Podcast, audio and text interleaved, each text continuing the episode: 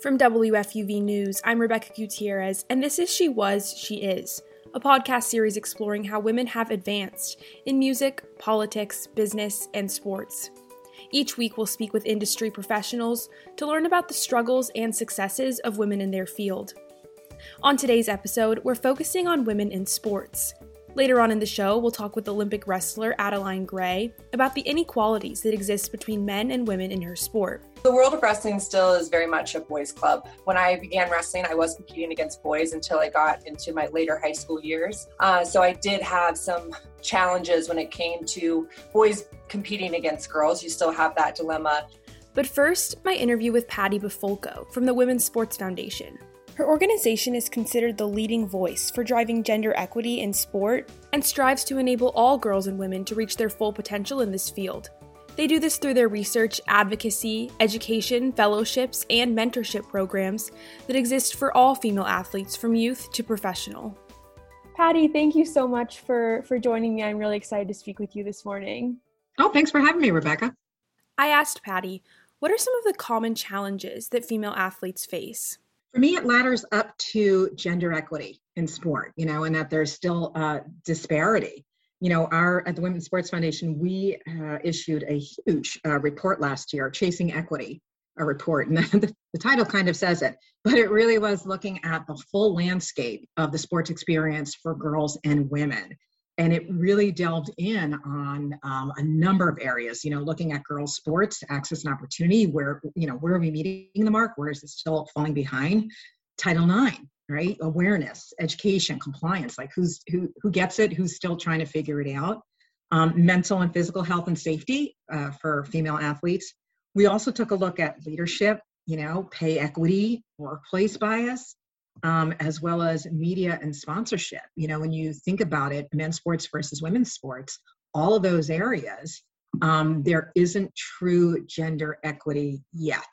And that just to me is where it all ladders up into, you know, it, it all comes up, up under that, um, that challenge of gender equity in sports. These challenges aren't unique to today. Many female athletes face the same problems historically. I asked Patty if and how these challenges have evolved. Yeah, you know, that's a really good question, uh, Rebecca. Actually, it's interesting. If you think when you say historically, actually, if you look back like forty-five, fifty years ago and the time that's lapsed since, you know, if you think about it, people have largely invested in men's sports, right? Be it creating the teams, the leagues, uh, the support via sponsorship dollars, you know, the, the broadcast packages for the networks, you know, it all centered historically on men's sports. So that's all that people were exposed to. They didn't know and couldn't see anything else. So therefore, women's sports have been playing catch up since. You know, the paradigm has shifted. Um, and we have, you know, made tremendous progress. I mean, just look at, you know, FIFA World Cup, right? Look at the W N B A. Uh, take a look even this past uh, March, the N C double A basketball tournament. You know, we, we've made a lot of ground, but there's still more ground to cover. And I think we've also seen, um, Rebecca, where people might debate like, oh, strength versus finesse. But sports is more than that. You know, take a look at the skills, the level of the competitiveness, excuse me, competitiveness, you know, the competition, the drama, it's all there across all sports, men's and women's sports. So our view at the Women's Sports Foundation is, you know, both deserve to be broadcast, supported, and seen to equal levels. You know, diversity is entertaining. Give the fans options, you know, let them to decide for themselves what they want to follow, who they want to follow.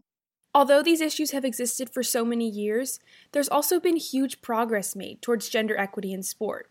Patty told me what some of the turning points were that contributed to that progress. Yeah, you know, actually, um, just last year, uh, the, our founder, Billie Jean King, and part of the original nine, it was over fifty years ago that nine incredibly courageous women, you know, put their tennis careers on the line, you know, and took a stand for equality. You know, they opposed you know, the incredible disparity, you know, of prize money, you know, between men and women's pro tennis and said, all right, we're stepping out of that. And they signed a one dollar contract each, one dollar in the midst and the height of their careers to make a stand. And then, you know, uh, went with a tennis promoter, Gladys Heldman, and played what was then the newly formed Houston Women's Invitation. Now, from that experience, that tournament's success and the attention that it got, it put it on the map for people to realize, hey, wait a minute, what's going on? But from that tournament, that then spurred the Virginia Slims circuit, which ultimately paved the way, you know, for the W T A tour. And now, if you look at where we are now compared to then, you know, since, I think since two thousand seven, all four Grand Slam tournaments offer equal prize money to men and women. So you can, you know, directly link the courage of that original nine really sticking their necks out and look at where we are today. And then it's interesting. So I think that's a, a definitely a turning, you know, a turning point, a pivotal moment. But it was only, uh, Rebecca, just a few years later in um, June of seventy-four with the passage of Title nine. So, you know, that law applies to educational institutions, you know, that receive federal funds. It prohibits discrimination in educational programs and all educational programs and activities, not just sports, but for athletic programs, they are considered educational programs and activities. So Title nine, you know, gave women athletes the right to equal opportunity in sport in educational institution, in the schools, you know, everything from elementary to high school, you know, to universities. So I look at it and say, like, okay, we go from the original nine, a few years later than Title nine. And then if you want to leap it forward, you know, uh, after that as well, Rebecca, you know, many people look at the nineteen ninety-six Atlanta Olympics and point to that and say that was, you know, uh, often thought of it to be a direct result, the incredible, incredible feats that U S women dominated in those, you know, Atlanta Olympic Games and Paralympic Games, that people tie that back to Title nine. Look at it, it was decades later. Look at where, you know, the sports then moved. And if you uh, look back at that, you know, um, it, like I said, the U S women dominated. I mean, there were gold medals in basketball, gymnastics, soccer, synchronized swimming, softball, and the W N B A was founded in ninety-six. You know, they the first season came in ninety-seven, but again, building on the heels of, of the success of the U S Olympic women's basketball team, the symmetry of that, that then fed into the W N B A, which now this year will celebrate its twenty-fifth season. So, um, you know, tipping points can happen throughout time, right? And you can, I can see how it's then evolves and it all moves it forward. So it's very fun. And and to this day, hey, we see history on any given day and moment, and that's that's exciting. History is also driven forward through equal representation of female athletes. Starting at age six, more boys play sports than girls, and that gap steadily grows through adulthood. Here's what Patty had to say about the importance of representation. Oh my goodness. Well, you know, as we like to say, representation matters. And actually, um, you know, Rebecca, our our, our founder, uh, Billie Jean King, has often said she needs to see it to be it. You know, representation matters across the board, seeing women challenge themselves and build their skills and compete across sports and across all levels, you know, whether it be, you know, uh, grade school, uh, high school, collegiate, pro, whether you're the athlete, the coach, the front office, the owners, it all matters. You know, young girls see that and realize and know that they can too. And it's also important for young boys to see it too, to grow up and realize, hey, that's the norm. Representation of female coaches is just as important as representation of female athletes. The Women's Sports Foundation found that seventy-seven percent of female leaders reported that a lack of exposure to female coaches as role models limited girls' sports participation. Coaches are crucial to the success of an athlete. I wanted to know who Patty thinks are some of the most successful and trailblazing female athletes. So many incredible, yeah, uh, trailblazers in women's sports. Of course, our founder, you know, Billie Jean King. I also think of Serena Williams and her twenty-three Grand Slam titles, right? Most by any player in the open era, you know, second only to Margaret Court. Um, I also think of like trailblazers. Look, look at all that the U S women's, you know, national team, the soccer team has done. I mean, throughout history, the ninety-niners started it, but current, you know, uh, current team and the phenomenal, you know, records they've broken on the field and their, you know, fight for pay equity off the field. That takes tremendous, you know, effort and dedication. I also think of the, um, all the players of the W N B A. What incredible grace, poise, and power that they showed through the most unconventional season of twenty twenty. I mean, let alone you're going into a bubble and trying to figure out in a pandemic, and then they dedicate their season to social justice and racial equality. phenomenally powerful. There are also numerous up-and-coming female athletes who Patty thinks are going to make history. Here's some of them. I mean, clearly we're all, um, you know, looking forward to the Tokyo Games and excited and hopeful, you know, for those. And I think we're going to see some tremendous athletes and tremendous stories come out of that as we do. I'm also right now, I've got, you know, W N B A on my mind since the draft was just, you know, this past Thursday night. So looking at, you know, so exciting to see for, you know, Charlie Collier, you know, Ari McDonald. I mean, what an amazing collegiate careers they've had now as they transition into the W N B A. It'll be great to get Sab- Sabrina Ionescu back. You know, that was only her, she's only going into her second year, but by injury, you know, it almost feels like a first. So it'll be exciting to see, you know, for them. I also think about how, you know, it's interesting, Rebecca, it was only a few years ago that, you know, people became more aware of uh, Naomi Osaka. Look at how much her career has just exploded. You know, it's just been phenomenal. Again, and another female, you know, athlete who is tr- making tremendous strides on the court, but also having an impact in the world off the court. Looking forward, Patty thinks there are a few key issues that the sports industry needs to be focusing on so gender equity can be reached. Obviously, some things that, you know, rise to the top that is so evident, like we've seen, you know, pay equity, right? Over the last couple of years, that the fact of, you know, all the work, look, women's hockey have been in this space fighting for it. W N B A have been fighting for it. You know, the um, U S women's national team in soccer, you know, certainly put it on, on the radar for folks, um, as well as though take a look at like sponsorship dollars, you know, more, more brands and, and, and entities are starting to get behind women's sports. There's still a long way to go. So kudos to those who are in early and they're smart and to continue to build on that. But media exposure too, that continues to be a challenge. Women's sports is happening every single day. There are great stories, there are great competitions, there's great, you know, things happening every day. And yet, if you think about when do you, you know, see that on your local news broadcast or when are you seeing it at the top of the fold in the sports section? It's FIFA World Cup, it's the Olympics, it's Paralympics, it's the N C double A tournament. But this is happening every single day. Why aren't we seeing it and getting the attention everything every single day? So it's a combination, you know, of things, but I think some of the top, you know, it all ladders up to that gender, you know, equity in sport and reaching true equity in sport. Um, but I think for the average person, probably what comes to the top of their mind is being aware of the pay equity, the, the media exposure, uh, the sponsorship support. Thank you so much. And if people want to uh, learn more about your organization, where, where can they do that? Yeah, well, people can go to our website, women's sports foundation dot org, and also, you know, follow us on social. We're on Instagram, you know, Twitter, Facebook, LinkedIn. Um, yeah, would love for people to follow us, you know, join us and uh, learn what we're up to. Now my interview with five-time world champion and Olympic wrestler Adeline Gray. Adeline began wrestling when she was six years old and went on to lead one of the most successful wrestling careers in history.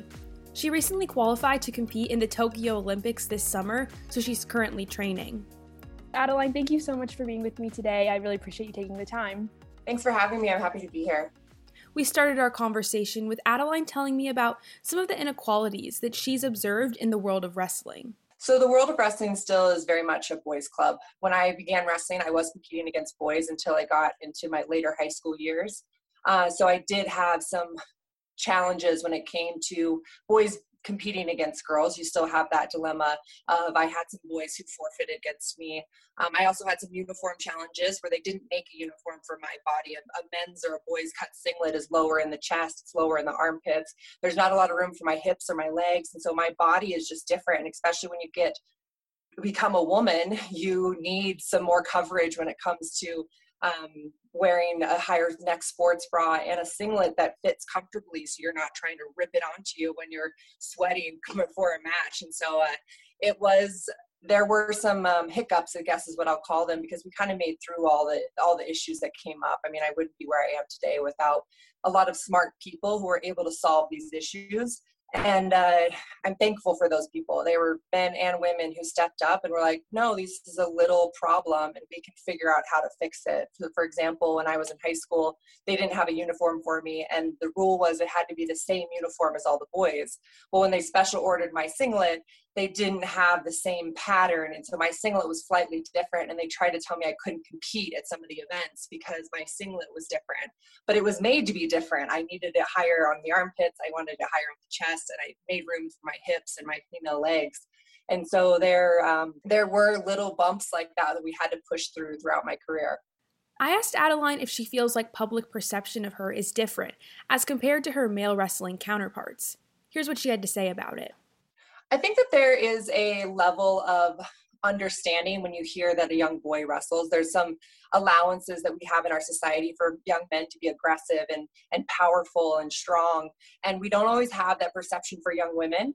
And especially for little girls, you know, like we have, I was always called like a beast. And I had these like words that didn't feel like they fit with my identity as much as when a young boy got called a beast. Like he thrived in that word of being called powerful and strong. And and I didn't really understand. I'm like, why are you calling me a beast? I'm just good at, at something athletic, and I'm strong, and I'm I'm able to get intense and tap into this athletic prowess that I had and have in a way that people really didn't understand. And so when it comes to understanding perception of female athletes, I think there's still this under-sexualization and over-sexualization that kind of happens naturally with us. And uh, it becomes a, an issue when you're talking to some media or you're kind of just having a conversation about someone.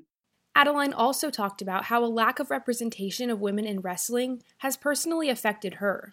The representation of women in sports is vital. I I didn't know other young women wrestled, and I didn't know when they started women competing in the Olympics in two thousand four. I was in high school, and I thought I was going to play college soccer because that's who I saw in the media. That's what I envisioned myself. And I have two younger sisters who went on to play D one and D two soccer. So it's a path that was very realistic. It was very, it was something that I could have walked very easily onto a D one team, gone to four years of school, and then been done with my athletic career.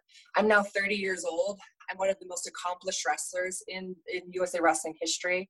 It's been incredible that I've been able to be kind of swept into this different world of individual combat sports and been able to understand that I could thrive here. I could really reach heights that have never happened. I'm the first five-time world champion in U S A Wrestling history, male or female. I've been able to win world championships at the junior level, the university level, and the senior level. Um, and I could be the first heavyweight champion, uh, Olympic champion for Team U S A. So it's been pretty special to see that. And I, I think U S A Wrestling and the media is just scratching the surface on highlighting some of these accomplishments and, and understanding the impact that that can have on young girls and young women, but also boys as well. I mean, I was inspired by boys, and the fact that I can inspire both genders to see that you can create a world for yourself that has never really been explored by someone else in, in your country or in your situation. And I, I think it's very important for women to see that. And I think it's important for me to continue to reach new heights. You know, I, I need more investors funding my career. I need more donors. I need more uh, sponsors when it comes to highlighting what what truly we're doing right now. Team U S A has an opportunity to go into the Olympics and beat out Japan, who is the top country since the beginning of women's wrestling, and it could be huge, and we have the team to do it. And I really hope that there's a media push behind that, because we have a special team and a special group of women that could truly inspire young women and young men to do something great for themselves and for this country. But people won't know about Adeline and her team without representing them in the media. The Women's Sports Foundation found that just three percent of sports media coverage is devoted to women's sports. Here's what Adeline had to say about how media coverage has affected her career. The role that the media play is kind of an interesting one, because I, on the, I guess like surfacely, I feel like the media really is trying. They're trying to highlight me. They're trying to put me in the right spots. And, uh, but there's some pushback as well. You know, it's still the fact that there are a lot more boys, and I don't look like a sixteen year old boy. And so why would you put me on the cover of U S A Wrestler Magazine when I don't re- represent the medium person that is wrestling in our country? And so there, there is kind of that give and take when it comes to highlighting our, our medals and highlighting our accomplishments, the same that the men's were. And there are opportunities that come up for the men who, like, women don't compete at the N C double A level quite yet. We're getting D one status. We're pushing for that currently. But I never went to a D one school, so I don't have any of that following that happens. And so I have young men who compete at the N C A As, maybe make a world team, maybe win a medal, and they get paid for opportunities that I would never be able to ask for just because I am a woman. And my accomplishments are five and ten times more. And for me to ask for five times more than what that average, you know, man is making in my sport for clinics and camps and media and, and, uh, um, appearance opportunities was, I, I get a lot of pushback about how I'm not supporting, you know, giving back to women. And I'm like, well, I don't feel like you're not supporting giving back to women because you're not paying what my value is and what I'm worth. And so there is, um, there is some highlighting that needs to be happening as far as honoring those medals when they happen and making sure that they continue to be honored. The fact that I have five world titles sometimes just kind of gets pushed off to the side when there is someone else that has maybe that N C A A connection in the in the in the same conversation as me. A lack of media coverage limits girls' sports participation. One of the ways it does so is by limiting opportunities for donors. Donors and sponsorship are key in funding athletes like Adeline's careers.